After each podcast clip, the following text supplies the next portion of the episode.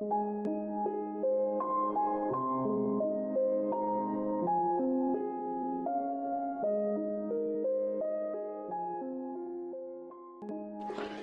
is Vintage Broadcasting. The following is a study through the book of Philippians. My name is Frank Goss.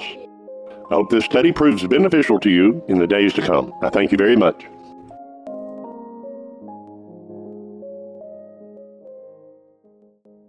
I know that you've heard it said, or perhaps you've even said it yourself, wouldn't you like to be back in the good old days? There was even a very popular song that was sung a few years back that began by saying, Grandpa, tell me about the good old days. Sometimes it seems like this world has gone crazy. Well, if I was able to ask my grandfather this, he would have spoken of two world wars that he lived through, having to get water from the well that was frozen in the snow, killing and plucking his own chickens, collecting eggs, having to worry about the drought, killing all of his corn, suffering through the economic crash of the Great Depression, no air conditioners in central Mississippi during the summer heat, milking cows, and then he would show me his hands. His hands were hard, calloused, scarred, worn out. He worked his hands to the bone. Then he would look at me and say, Son, those weren't the good old days. Not like what they want you to think. Those days were no different than these days when it comes to human aspirations and dreams and emotions, failures, human nature. People have not changed. Read history. You'll see what I'm talking about. We have more appliances now. We have better cars and bigger houses, better roads, and we're far more advanced in medicine and science. But people, people are still the same. The same applies to Christianity. We have the same Christ that the people within the early church had. But we look at the church today and we begin with our lamentations. Oh, the church back then was so much stronger. There were men who really believed what what was being said. Wouldn't it be good if we could go back to the ways things were like it was in the time of the apostles? Well, I don't know. Let's let's look and see. To look back at the early church when the church was small in its nascent stages. James was beaten and murdered for confessing Christ. History tells us that Peter was taken and crucified upside down.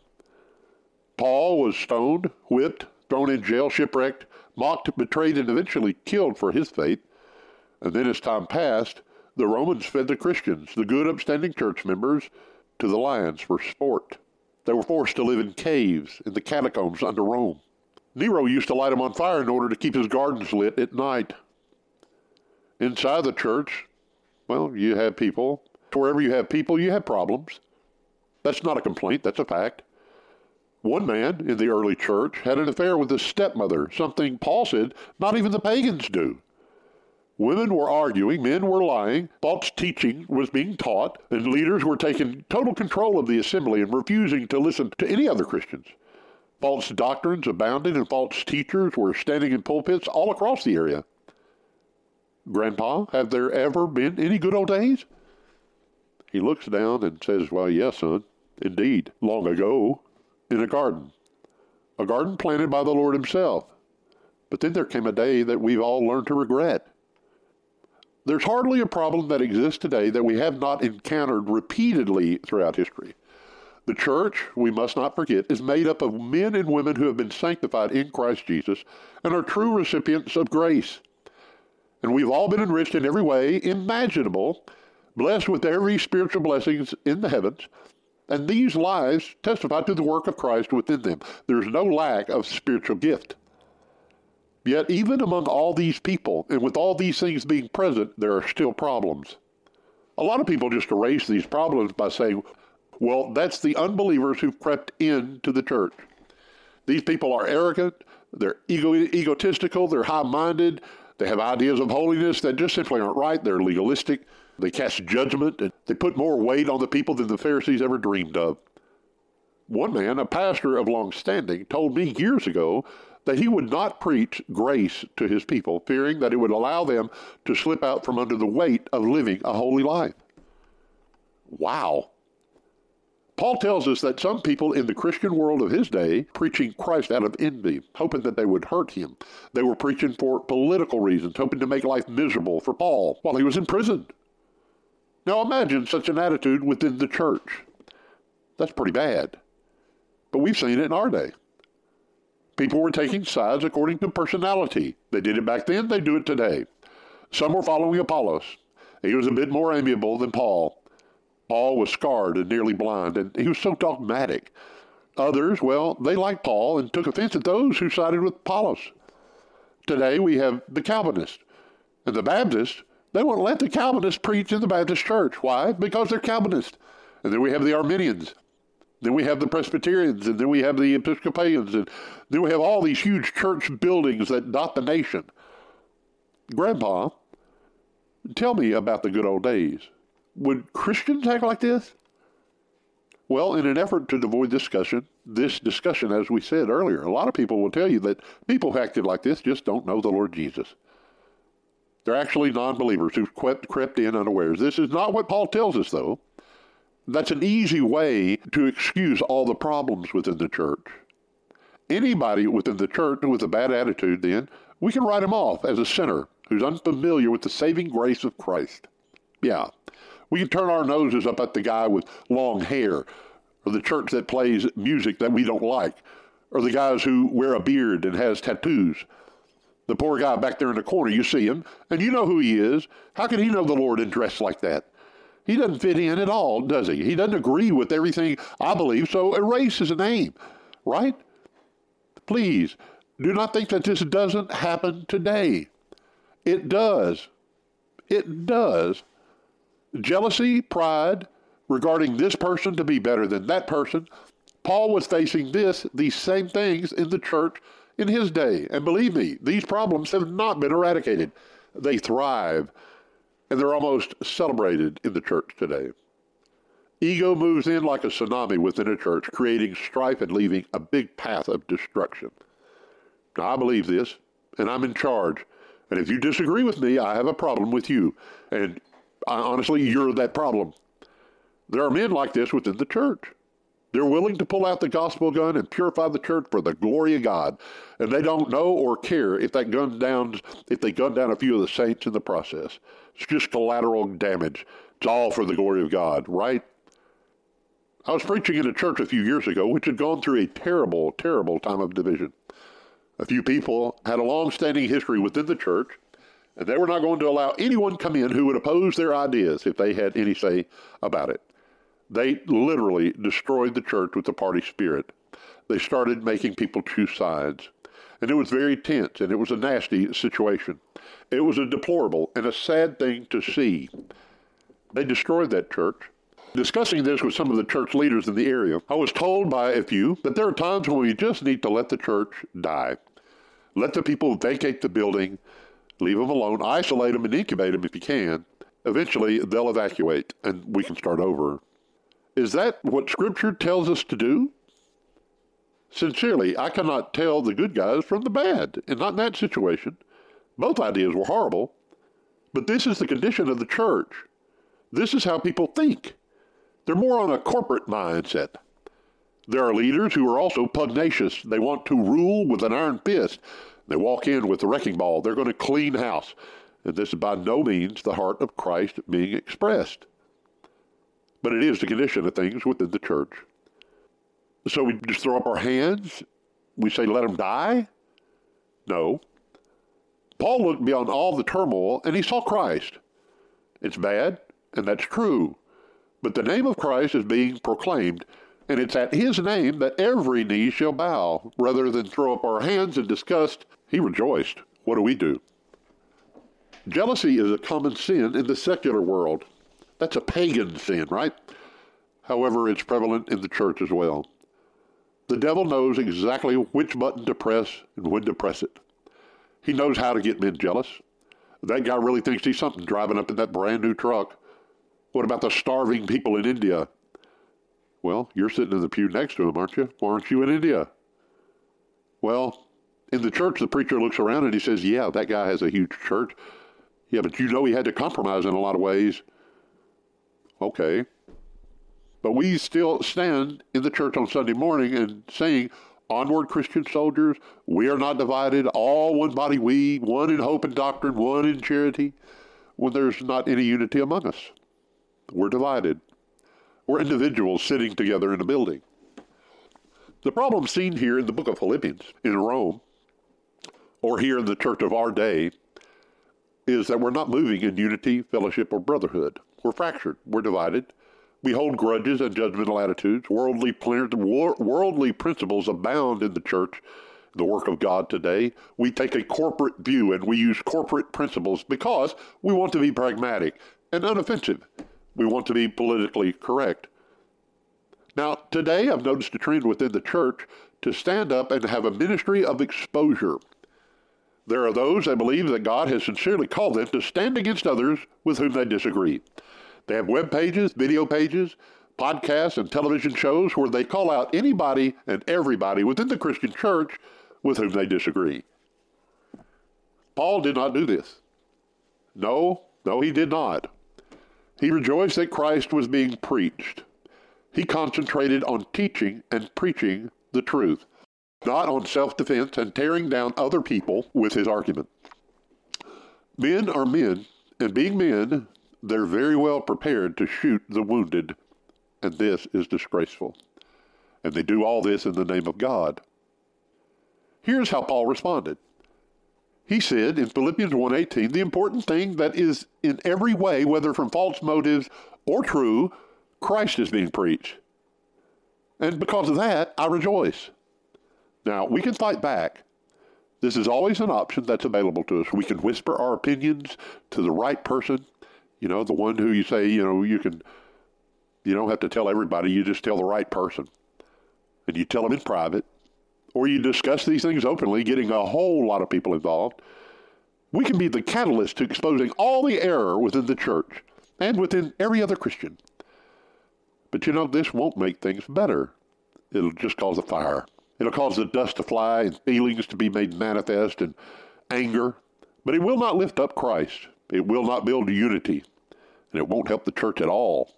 We're given instructions, which we know to be fairly explicit on how to address conflict and error within in the church. This is not to say that envy and strife and dividing up into factions within the church is to be accepted, accepted, not at all. These things will bring bitterness, jealousy, envy, and it'll affect the, the believers. People who hold these attitudes will be a miserable lot. God will not bless them. And the Holy Spirit will not ignore this. And unity will not remain. And the Lord says how blessed it is for people to gather together and be together in unity. But such attitudes will hurt the unity, it'll hurt the witness of the church, and it'll hurt other Christians and bring no glory to Christ. Envy and strife caused trouble in those days, and it still causes trouble. In the United States, it may not cause death, but in other places, that's not beyond the suggestion. The declining impact of the gospel of Christ on our society and on the world is more than evident. Never in the history of the world have the opportunities been greater for the proclamation of the gospel. Yet never has the believing church been more irrelevant or more divided in our day. This is not caused by ex- external attacks, no, but internal divisions, hearts that are being shifted. How can we avoid falling into this particular snare of the fowler? Well, Paul gives the solution to this situation. First, he says that we're develop, to develop a low opinion of ourselves. How are you supposed to think of yourself? I had one guy tell me that um, he was educated. He was had a master's degree in electronics and a PhD in some sort of thing, and that we shouldn't be talking about him in such a way. I've had other people say, "Do you realize who I am?" I've honestly had these things happen, and you hear it and you go, Well, do you know who I am? I'm a child of God. I'm a child of the living God. But developing a low opinion of ourselves is not that easy to do. But it should be easy. We just simply need to see ourselves as God sees us. And as we study His Word, which a lot of people refuse to do, we'll begin to understand our place before God and before the world and within the church. I believe this is one view that would be present in every place. It's not, well, in the world you act like this, and, you know, within the church you act like this. That's hypocrisy. There's a well illustrated story of how you come to understand yourself in light of scriptures. There's a guy that's walking home one night after he had spent some time with a friend. It was a starless night and the moon hung low, so it was a tad bit dark, and it had rained quite a bit earlier. So the man was very careful in walking so as not to step in a mud puddle. Ahead of him, there was a street light. And so he walked towards that street light. There was a car that sped by and hit a pothole in the road, and the man was hit by a wave of water. It was a surprise, but it wasn't anything major. He dusted it off and continued to walk. As he got closer to the light, he noticed something on his pants. And as he got closer, he saw that it was really pretty bad. And then as he got into the light, he saw that he was covered with mud. In the same way, when we draw near to Christ as we read scriptures, we begin to see the grace and the goodness of God and the blackness and the shame of our sin. The closer we get to the light, the more this is exposed. And we see the grace of God and we marvel. This is what it means to be a Christian.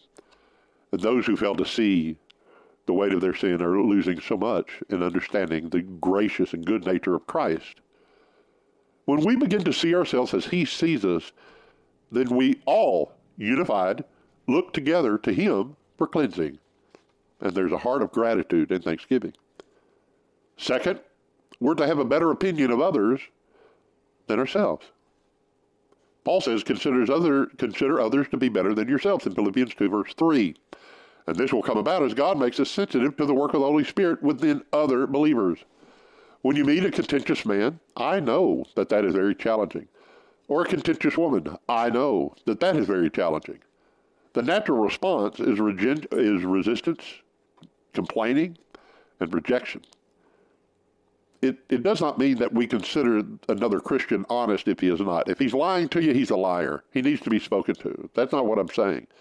But a contentious person can challenge you. So don't look condescendingly on this guy as if he's a pitiful wreck of a man. Don't push him away, but pray for him.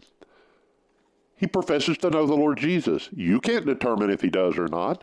Pray for the man. And if the Lord gives opportunity, speak to the man about the situation. But be encouraged that he's far better off than he was prior to his conversion. He may be wrong in his attitude, that's true. But God has begun the good work in him, not you, and God will complete in him that good work which he has begun, not you. And we'll look into our own hearts and trust God to continue to work within us that good work which he has begun. Let this attitude be in you, right? Third, Paul says that we are to possess the mind of Christ. Now, there's the key to it all. He says in Philippians 2, verse 5, your attitude should be the same as that of Christ Jesus. We develop this mind through our fellowship with Christ Jesus as He works within us, gradually molding us into His own image. It's as time is spent with Christ that you begin to reflect Christ in attitude and action. These things don't come easy to any man. I know that. To change the way you think requires determination, dedication, study, understanding, commitment, wisdom, repetition, a lot of things. Our indoctrination into the ways of this world and the principles that have formed it has been the path that you've been on your entire lifetime. Only the grace of God can pull you out of that. Wrong thinking is like a cancer that has tentacles that wind through every thought that you have, every, mem- every memory, and every desire that you embrace, and every relationship you have. Your understanding has been colored by your environment rich and poor alike, have been the subject to the principles and the principalities of this world. In that we all understand to a certain degree what the basic principles are, we're all accepted, and we consider ourselves to be equals. The world even likes us. But then when somebody begins to think differently and to act differently, and to say things that are out of the normally accepted conversation, things start to change. I'll attest to that personally. I do not like change. And there are those that are around me that don't like change either. People expect you to act a certain way and within a certain culture, within a certain business culture, within a certain church. There's certain things that are acceptable and there's certain things that are unacceptable. Sure, we have to adapt and we have to learn. And that's just civility. But these things we have to learn to live with in others as well. There are certain ways to think and certain ways to act that are different from what other people expect. Thoughts govern both of these things, actions and actions in, in me and you. And if you can change the way you think, then the actions and attitudes will follow. I know that somebody's going to object, saying, well, this is hard, and I agree. But it can be done. Drug addicts are driven by an inner compulsion. Yes. There are physiological connections as well, but these trigger something in the mind, and the mind moves in agreement with the physical desire. There's people that sit within the church that feel the need to light up a cigarette out of habit. You agree, and you take a break to head on out for a smoke. The mind says lie and deny, so you lie and deny in order to defend yourself and your reputation, to cover your feelings. Well, teach yourself to deny the cries of the mind. This is hard. You've been a slave to these impulses for years. Cigarettes, they're like old friends. Who can say no to a friend? Lying comes so naturally that you really can't discern the lie from the truth. You can't remember. You believe, you've begun to believe them yourself. But the command is given let this mind be in you, which was also in Christ Jesus. We already agree that this is going to be hard, so we get past that. We have to decide on what we're going to do obey or delay or reject it. Are we going to stay and remain as a slave? Or are we going to exercise the freedom that Christ has given us to obey God? You've been emancipated by the, the work and the declaration of Christ. It's finished, it's done, it's sealed. And you can be rid of the chains that have bound you for, for so long. Take solace in the fact that with every command that Christ gives you, there is the enabling power of God behind it. He gives you the grace needed to say no. For an example, I believe Christ won the battle at the cro- of the cross while he was in the garden the night before he was crucified. He was in agony, and he faced the most intense battle that he had ever faced. He was going to become sin. He began to sweat blood. And he asked the Father, Oh, oh, if it's possible, let this cup pass from me. Oh. But he came back to say, Nevertheless, Father, your will be done, not mine. Every fiber in his being said no. His mind was screaming against accepting this, but God, who is rich in mercy, enabled his son and strengthened him to say yes. When Judas showed up and kissed him, he was able to look at Judas and think of Judas and not himself. He said, Friend, do what you've come to do. Imagine calling Judas friend. You and I would look at him and say, You betrayer. You, you, you betrayer, you liar, you turncoat.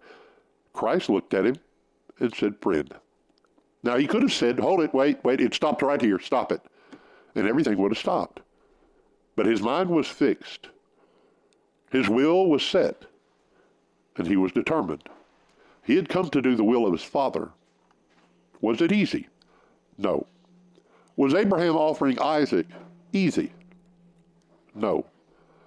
Was Joseph accepting the hand of God in his brother's betrayal easy? No. These things required mental and emotional determination. They required a, a, knowledge of God and His Word and a willingness to obey and submit to the hand of God. I do not believe that we can simply say Paul was untouched by the wickedness of those fellow Christians who opposed him.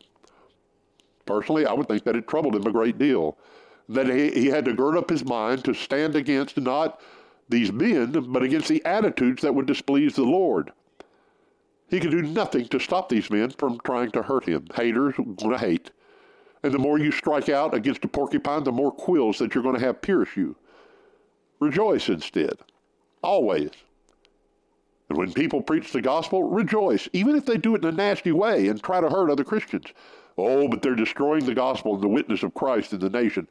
Yes, but the name of Christ is going out. That's not unreasonable. Are we to go against all that's most natural within us? To resist evil? You're, you're to go against what's natural within you, yes. What comes naturally is the problem that we've had for so long. Having the mind of Christ is abnormal in the human realm, but that's God's way. And God will give you the strength to do these things. Look at the work of God in the lives of other Christians, even those who are obnoxious to you, and those who you think are rude. And look at them and see that God is at work in them. For in this way the gospel is spread when you love that brother.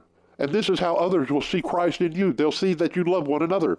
Believers are strengthened and encouraged, and Christ is honored. And those who treat you poorly, ah, let them be subject to God. Let the Lord take care of those matters. Learn how to let this mind be in you that was also in Christ Jesus. You do this, and you'll be learning a great deal about the freedom that He's given us. And you'll be helping the church become strong in order to glorify Christ.